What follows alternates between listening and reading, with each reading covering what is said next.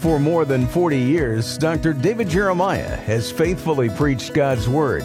And as the world changes, how the message is delivered expands. Turning Point Plus was created as the next step in our digital broadcast ministry. And it's available instantly when you sign up to support Turning Point with an automatic monthly gift of any amount. Learn more and access more than 12,000 audio and video messages at turningpointplus.org.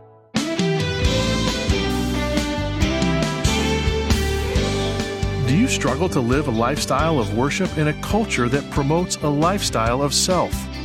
To lift up Christ in a world that tears him down? Today on Turning Point, Dr. David Jeremiah offers a biblical prescription to help you stay focused on a lifestyle of worship and a practical plan for living it out. From My Heart's Desire, here's David with the conclusion of Worship at Home and on the Road. And thank you so much for joining us as we continue our uh, discussion of worship.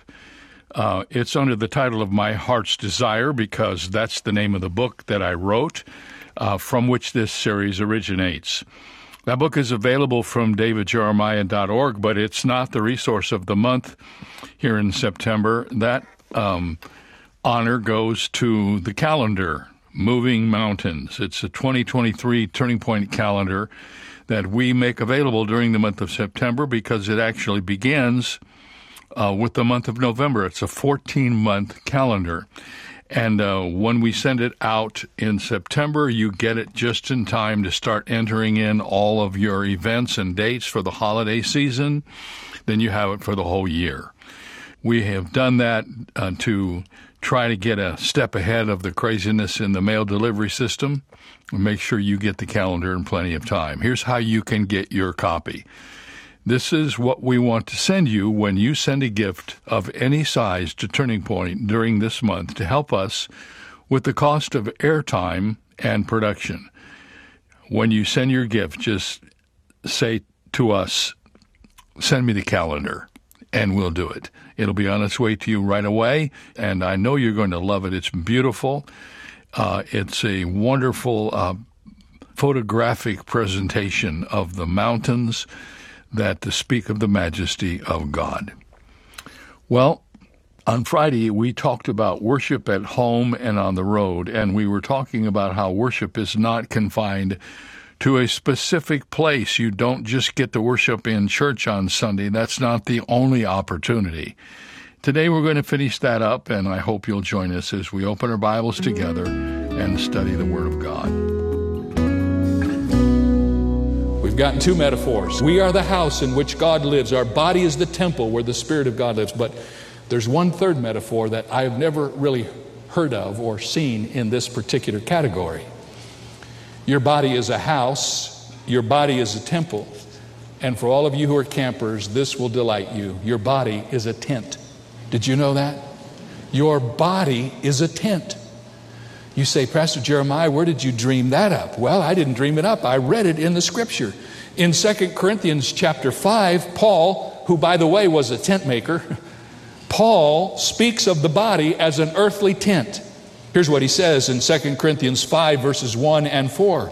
For we know that if our earthly house, this tent, is destroyed, we have a building from God. And then in verse 4, he says, For we who are in this tent groan, being burdened. He's using a tent as an illustration of our body. Peter picks up the same analogy over in 2 Peter chapter 1. He says, Yes, I think it is right, as long as I am in this tent, to stir you up by reminding you, knowing that shortly I must put off my tent, just as our Lord Jesus Christ showed me. What is he saying? He's saying his body is a tent, it's like a tent. Now, what's the difference between a tent and a temple and a house? Well, a house and a temple are somewhat permanent. A tent is anything but that. A tent is what you use when you're going to move from one place to the other. The Israelites used tents when they camped in the wilderness for all those years. In fact, one of the tents in the Israelite congregation served as a temple. In that tent was enshrined the Ark of the Covenant, which was the personal representation of the presence of God.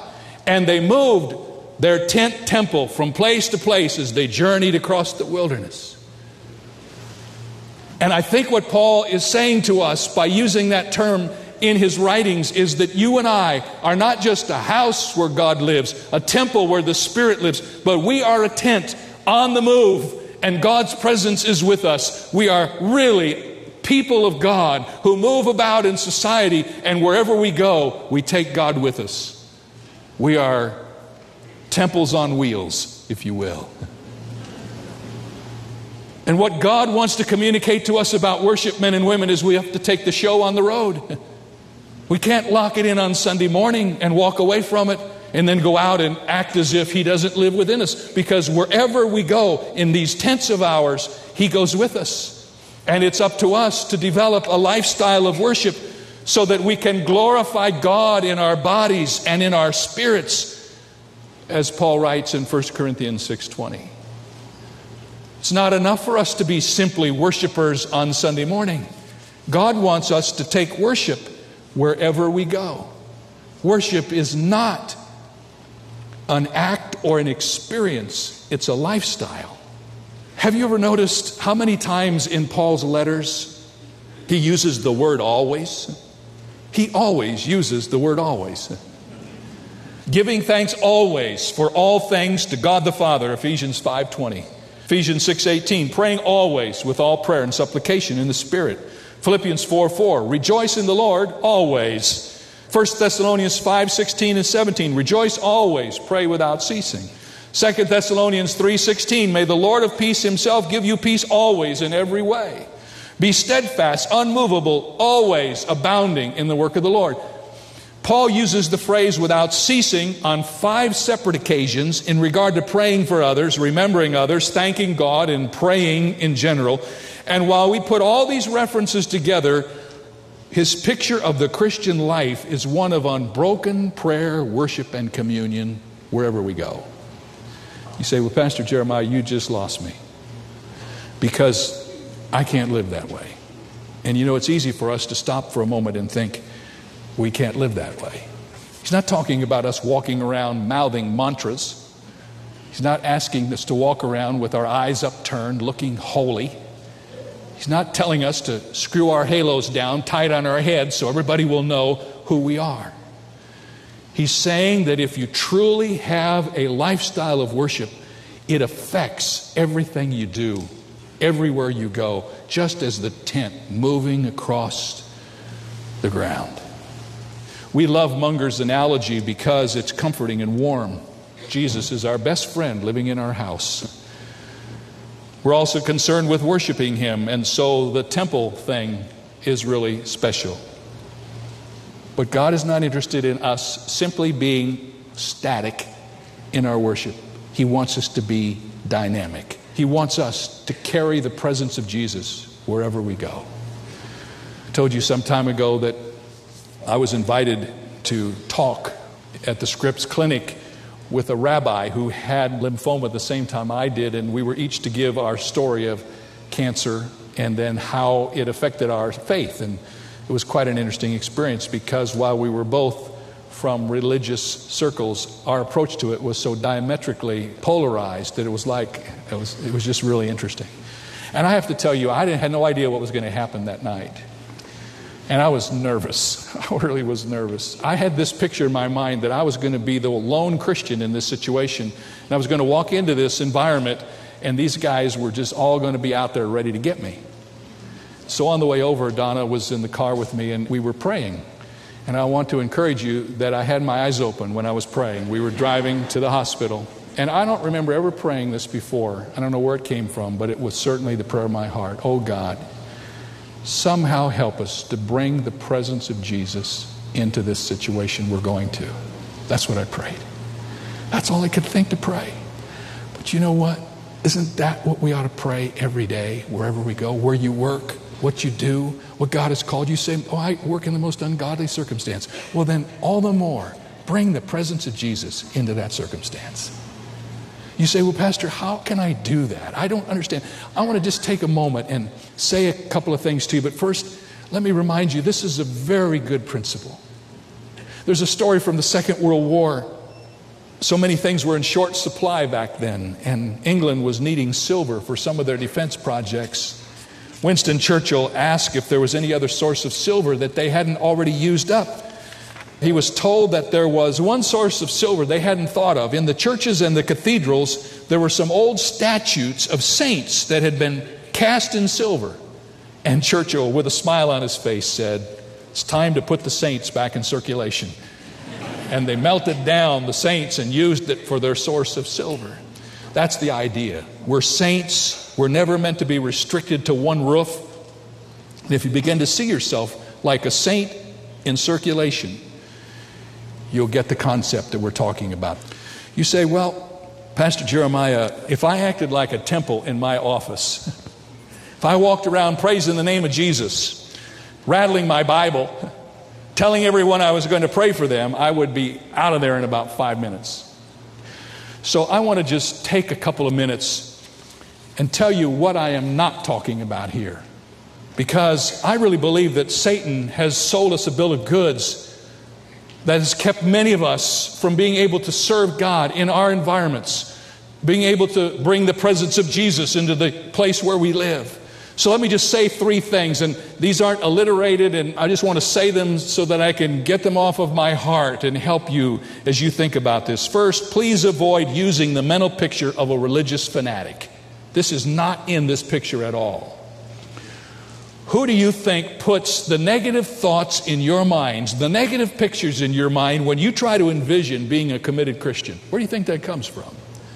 Here's a hint He's the only one who trembles at the very thought of you living a passionate, worshipful life of service to Almighty God. He wants to do anything possible to keep you from taking your faith seriously. So instead of thinking of an unattractive and unappealing fanatic, think of a Christian leader that you truly admire.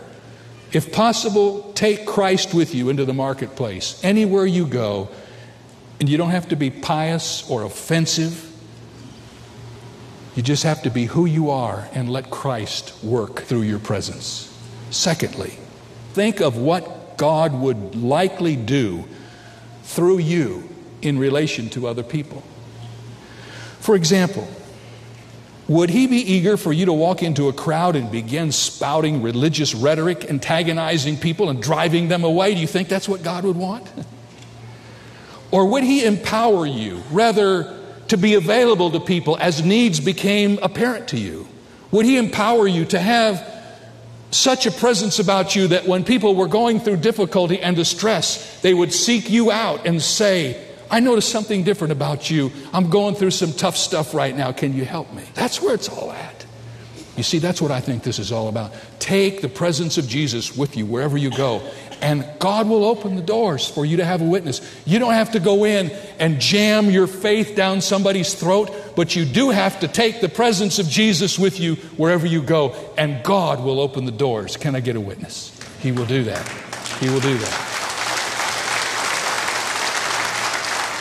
The last thing I want to say to you is we kind of drive this thing to its conclusion is that you have to get rid of the idea that your life would become burdensome and joyless if you ever lived out your faith. I don't know where that came from. Well, yes, I do. From the same place that the other stuff came from. I hear people say, well, you know, I'm going to live for the Lord someday, but I got my wild oats to sow. I got to have some fun first. And I'm going to think, man, why would you delay the most exciting thing in the world for anything? Everybody thinks, well, if you serve the Lord, it's going to be, oh, you know, just serving the Lord. You know, it's going to be so hard. I want to tell you something. If you get your radar locked in to where God wants you to go and you start living your life in the center of His will, you will never have more fun in your whole life than you will have serving God. That's the truth. He's your creator, He's your maker. He knows what's best for you, and He desires for you to be fulfilled and happy. And the Christian life is a fulfilling, joyful, adventuresome walk with God, following His direction so good to know where you're going. I'll tell you what, there's no adventure in being lost. Did you know that? I've been there so many times. It is not exciting, it is not adventuresome. But when you know where you're going, oh man, it's great. And God has locked you in. He knows exactly what He wants you to do. When you get involved in serving Him, worshiping Him as a lifestyle, it is the most fulfilling kind of living you will ever know on this earth. I promise. I promise. We say, Pastor Jeremiah, that's a great prescription, but I want to know can I do something to get this going? How do I get this fired up in my life? And so let me just give you quickly four things. I'm going to talk about them very briefly, and we're done. How do I get involved in a program of everyday worship with God? First of all, everyday worship starts in solitude. Worship is an everyday lifestyle that begins in the simplest moment of your life. I've been thinking about it a lot like this lately. When I spend time with God in the morning, it's like centering my life. My life gets out of whack sometimes. So many things swirling around me all the time. Things in the college, things in the school district, things at Turning Point, things in the church, things in books, things in the, you know, and all of a sudden you just. But when you get with the Lord in the morning and you spend that time and you get His Word in your heart and you begin to pray, it's like you're centering your life in God. And all of this extraneous stuff seems to kind of just fall in place. Why wouldn't you want to do that? That's where it starts. You can't take the presence of Christ into a situation if the presence of Christ isn't real in your own life. So you need some solitude. You need to be alone. You may not be ready to do an hour or a half hour, but you can take 15 minutes or 10 minutes or even five minutes. Get alone with God, get the Word of God, get a devotional guide, spend some time in the Word, and center your life in Him. That's where it starts.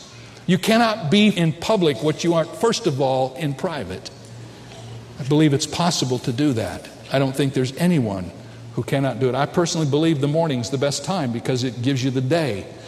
Maybe you can do it at night just before you go to bed and then get up and follow through on the things that God tells you. But you know, it's an interesting thing when you center on the Lord and you read a scripture.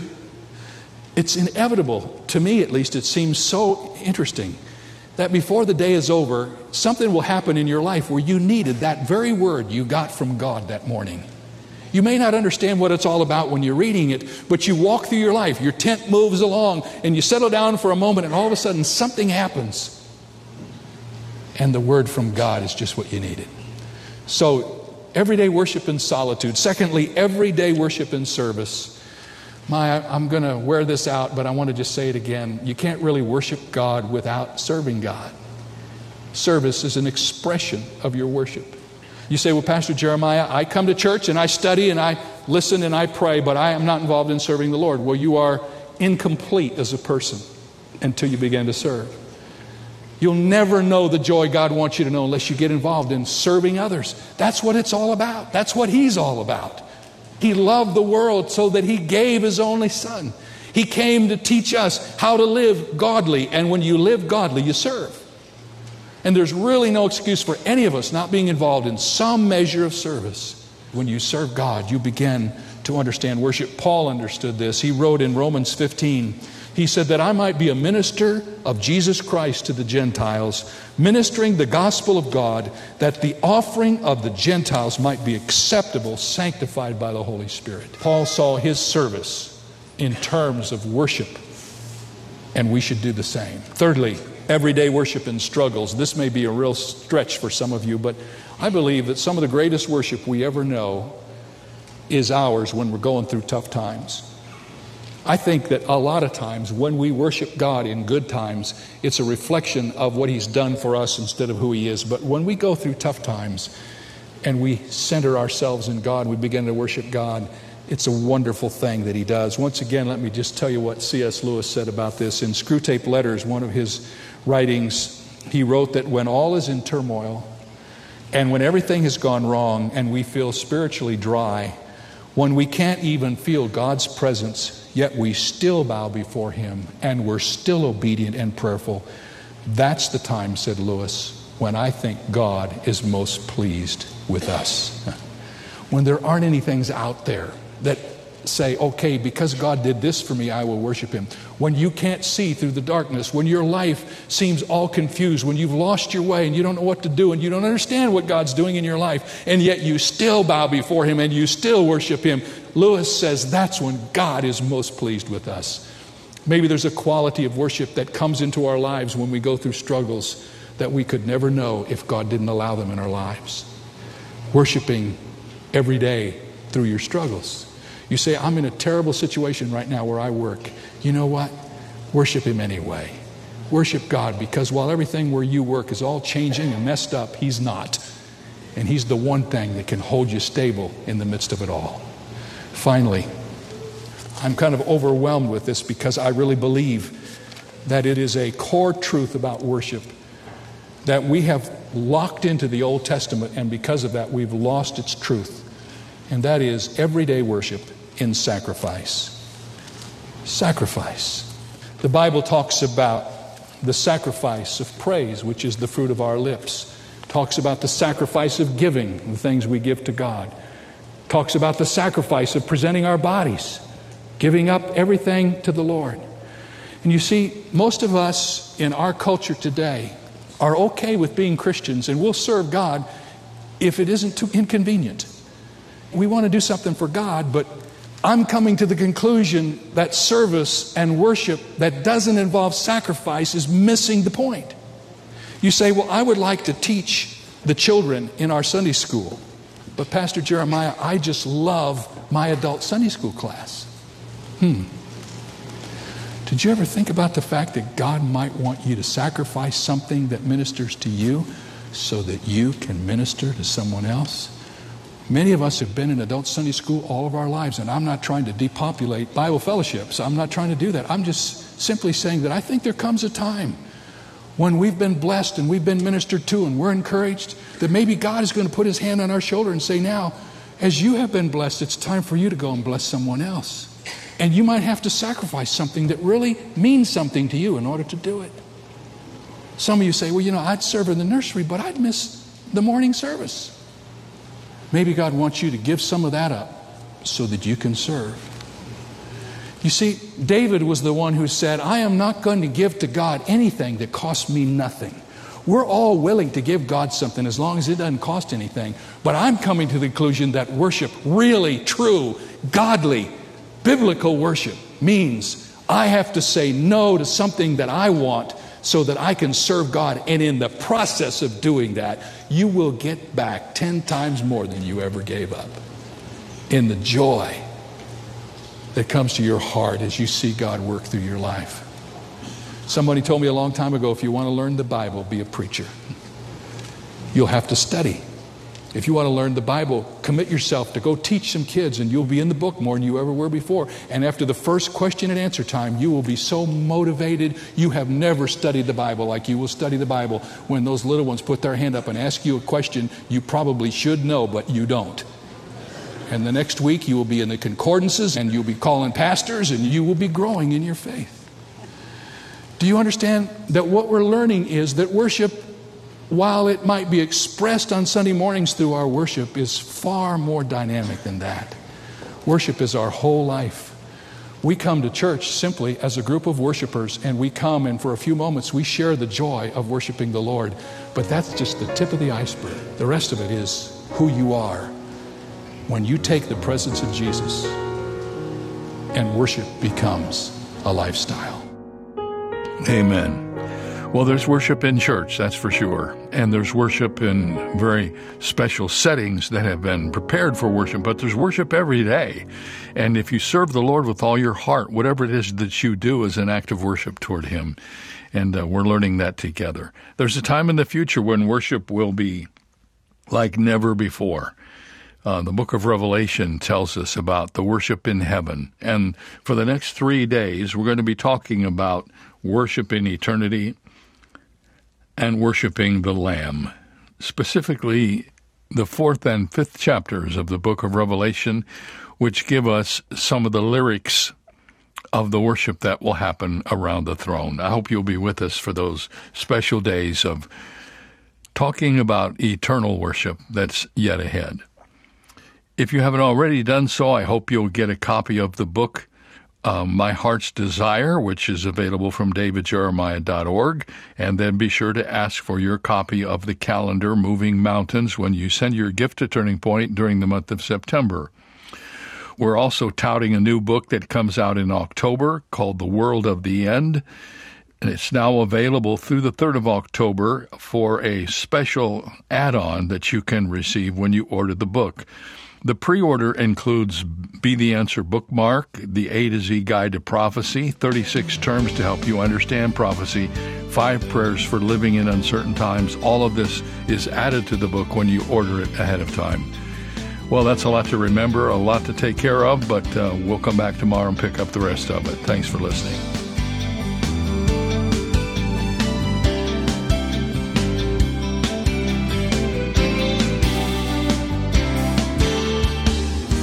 Today's message originated from Shadow Mountain Community Church, where Dr. David Jeremiah serves as senior pastor. Let us know how this ministry is impacting your life by writing to us at Turning Point for God of Canada, P.O. Box 18098, Delta, BC, V4L 2M4. Visiting our website at davidjeremiah.ca slash radio or calling 800 946 4300. Ask for your copy of our inspiring 14 month calendar for 2023, Moving Mountains, and spend each day encouraged. It's yours for a gift of any amount. You can also download the free Turning Point mobile app for your favorite smart devices or search for the keywords Turning Point Ministries. Visit davidjeremiah.ca slash radio for details. This is David Michael Jeremiah. Join us tomorrow as we continue the series My Heart's Desire here on Turning Point with Dr. David Jeremiah.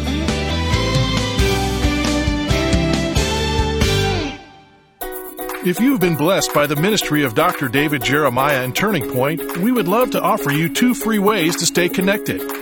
Sign up today at davidjeremiah.ca slash magazine for a subscription to our monthly Turning Points magazine. Each exclusive issue is filled with encouraging articles and daily devotionals to strengthen your spiritual walk. You can also sign up to receive our daily email devotional and be a part of our community of friends who receive daily encouragement delivered straight to their inbox from Dr. Jeremiah.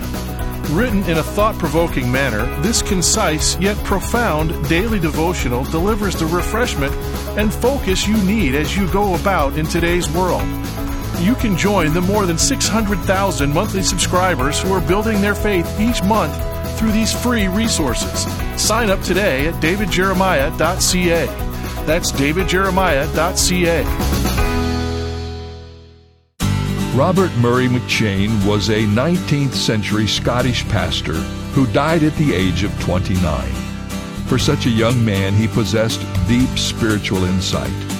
If I could hear Christ praying for me in the next room, he wrote, I would not fear a million enemies.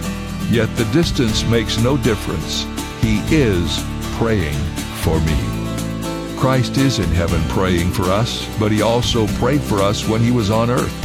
His ministry of intercession for us goes on in any case. If you belong to him, he is interceding for you now. This is David Jeremiah, encouraging you to get on the road to new life. Discover how God the Father answers the prayers of God the Son on Route 66. Route 66, driving the word home. Log on to Route66Life.com. Start your journey home today.